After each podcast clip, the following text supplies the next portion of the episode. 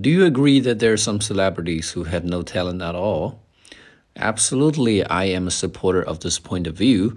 For example, when we log on TikTok nowadays, we find like hundreds of influencers with zero talent, you know, but they get like millions of followers just because they're good looking.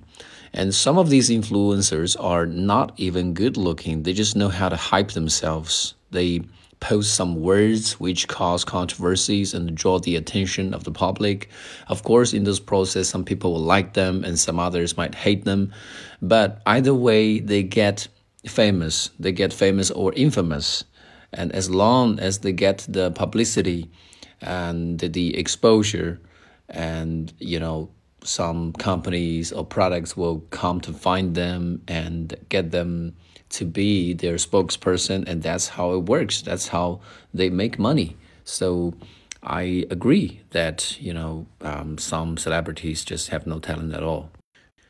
近期马上就要参加雅思考试的同学，可以在淘宝中搜索关键词“彭百万”，欢迎在抖音中关注“彭百万英语”。